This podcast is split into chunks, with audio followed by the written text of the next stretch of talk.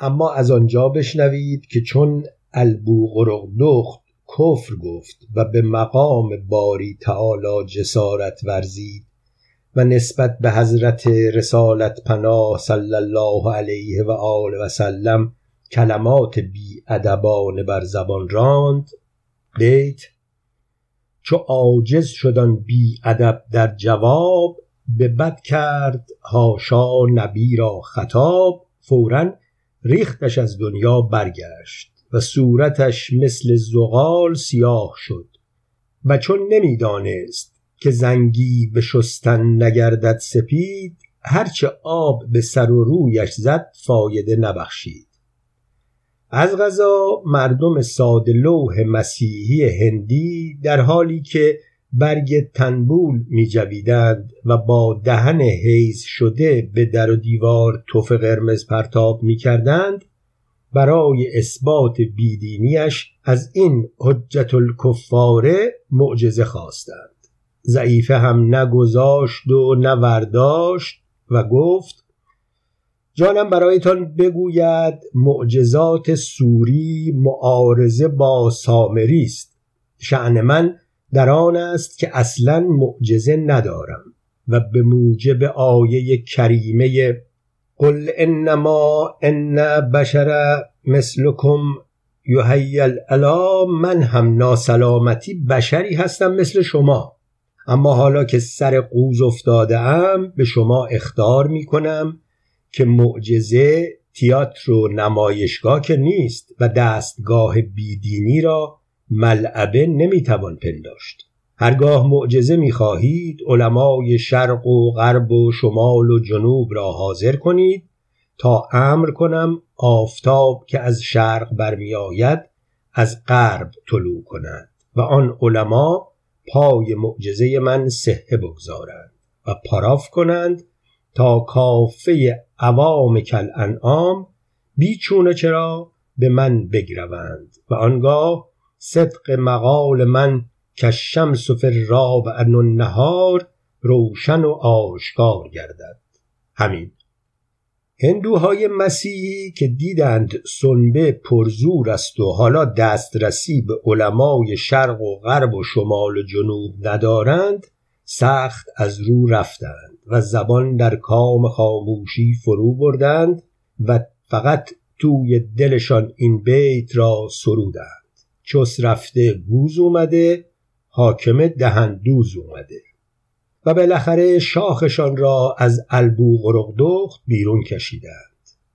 برعکس هرزگی پرستان از ذوق توی پوست نمی گنجیدند و چون در ایام جهالت در اخلاقشان سخت گیری نشده بود با خودشان می گفتند نچوسین نگوزین که احمدک خیار کاشته. اما کسی که با دیگران زنا کند با مادر خود چه ها کند؟ ضمنا رسالات بیشماری در شک میان خماری و مستی و درمالی و بنداز و مبتلات جماع از قول استادان فن منتشر نمودند. الخلاصه البو غرقدخت از مصائب گذشته پند گرفت و از شوق فتوحات آینده با دمش گردو می شکست.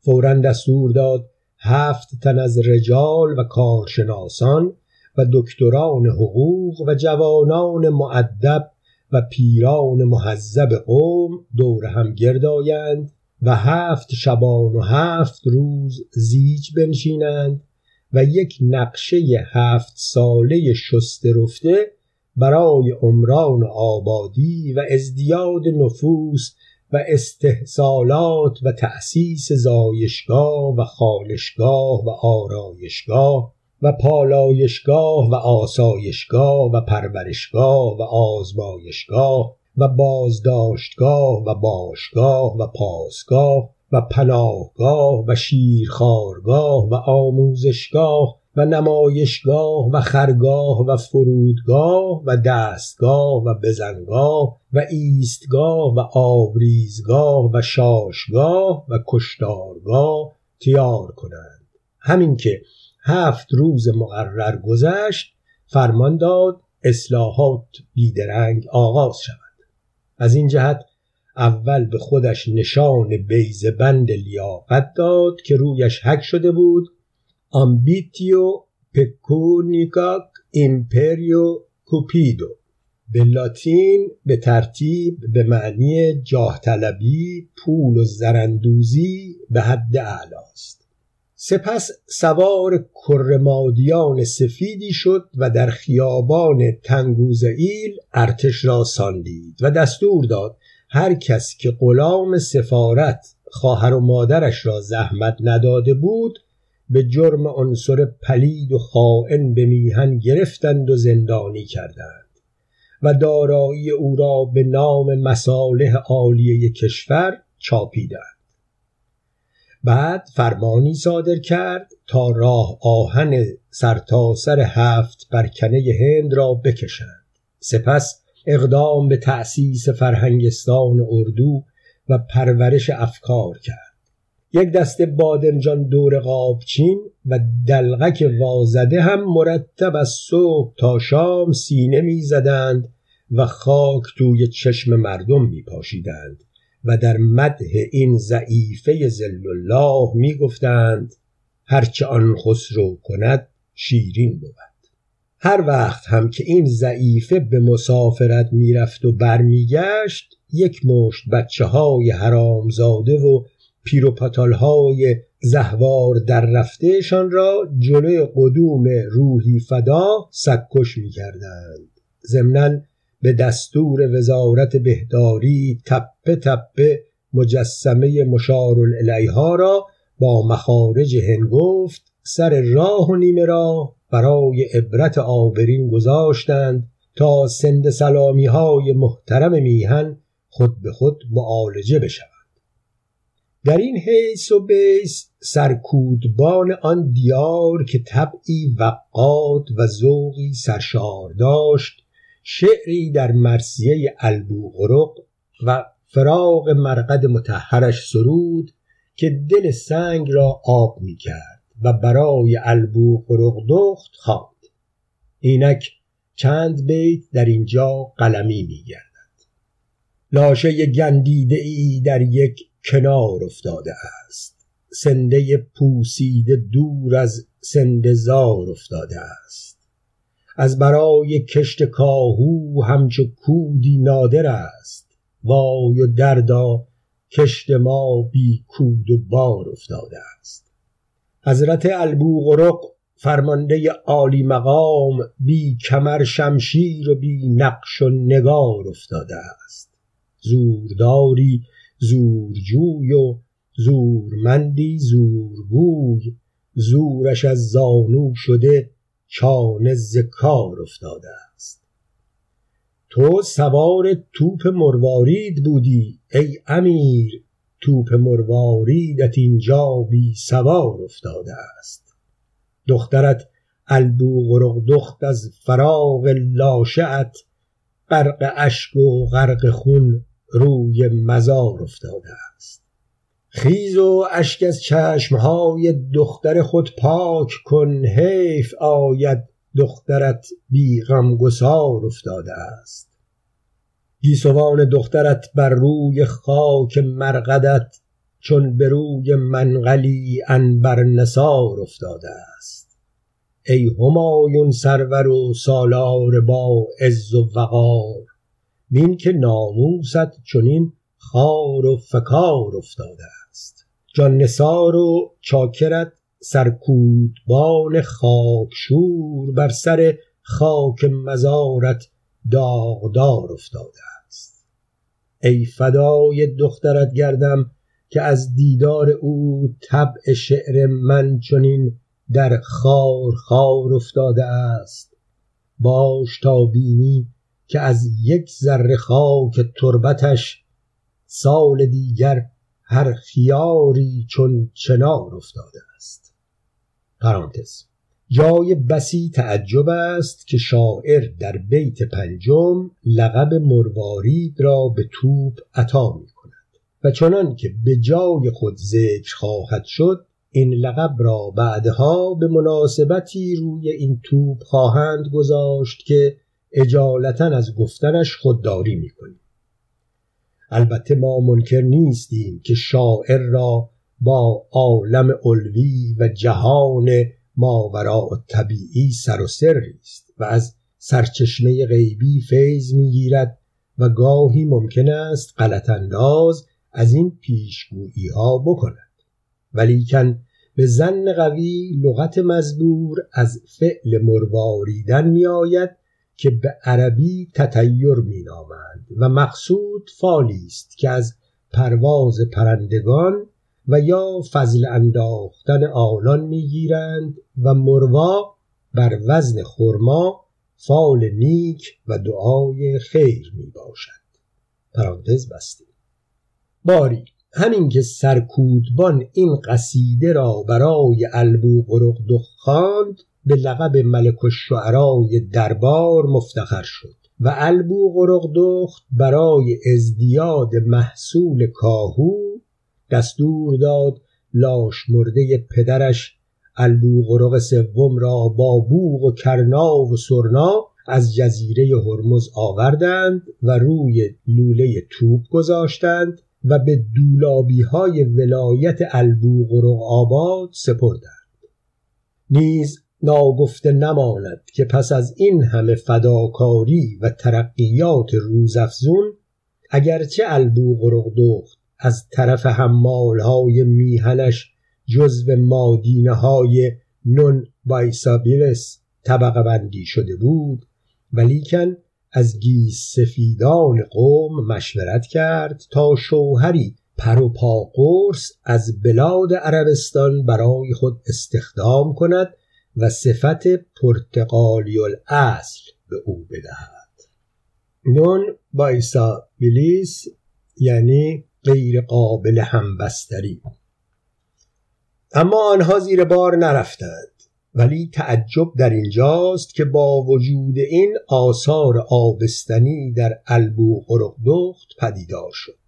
هرچند خودش مدعی بود که از برکت توپ است و اظهار داشت جانم برایتان بگوید شبی که به زیارت توپ ارواح فدا رفته و در جوار آن بزرگوار پهلو بر بستر استراحت داده بودم ناگاه دیدم که نوری از روزنه خرگاه درآمد و به کامم فرو رفت. بیت حکایات مریم اگر بشنوی به البوغرق لاجرم بگیروی همین که وضع حمل با مراسم با شکوهی انجام گرفت بچه ناقص الخلقه بود. گیس سفیدان قوم به او بدبین شدند و او هم از ترس ناچار سر جگرگوشه خود را زیر آب کرد.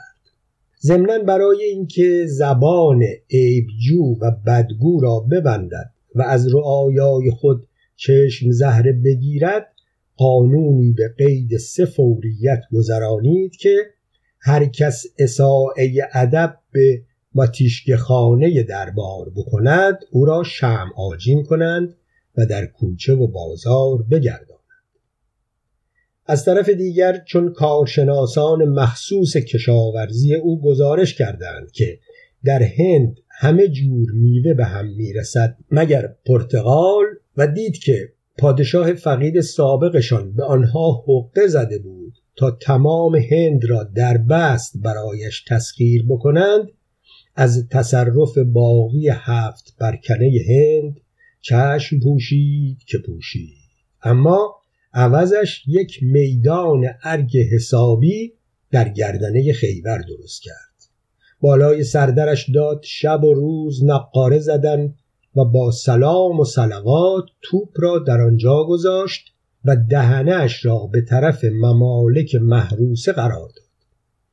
البته به خیال اینکه در اولین فرصت به خونخواهی پدر ناکامش به اصفهان حمله ورگشته و سر سبیل علی شاه را توی روغن محلاتی سرخ کند و سبیلش را دود بدهد.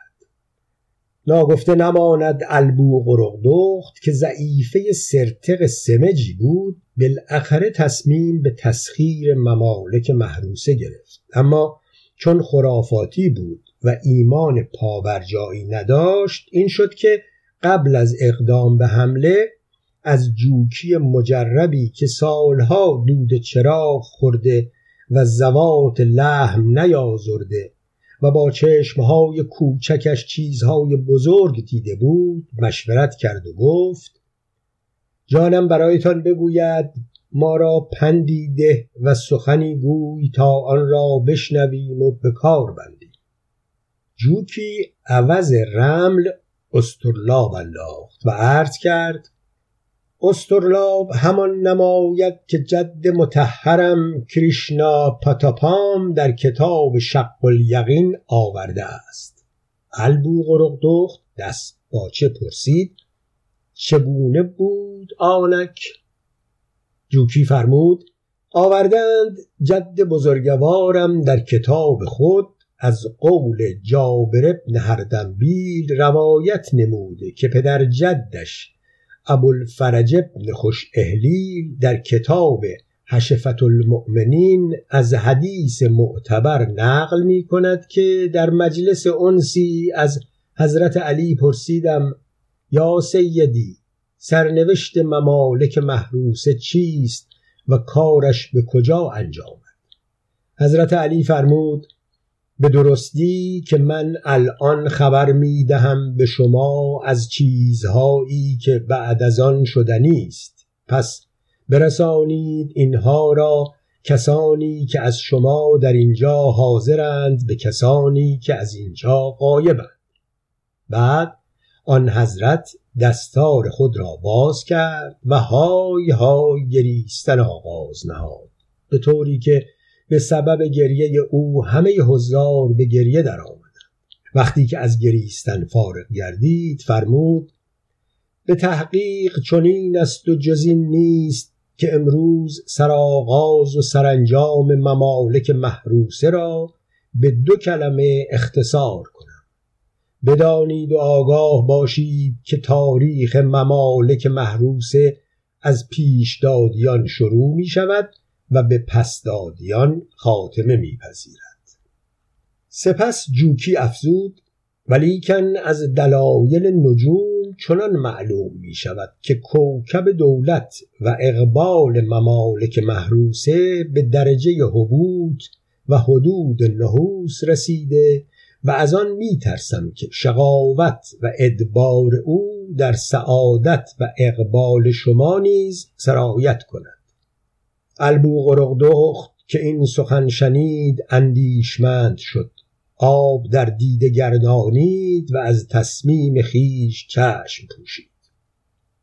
همین که غلام سفارت از این ماجرا اطلاع یافت پیامبری نزد البو دخت فرستاد که اگر که می‌خواهی کارت سکه بکند و پیازت کونه همانا راه دیگری در پیش نداری مگر آنکه ظاهرا از هرزگی پرستی دست بکشی و مسلمان بازی در بیاوری و مردم را حسابی خر بکنی که به نفع ما و شماست.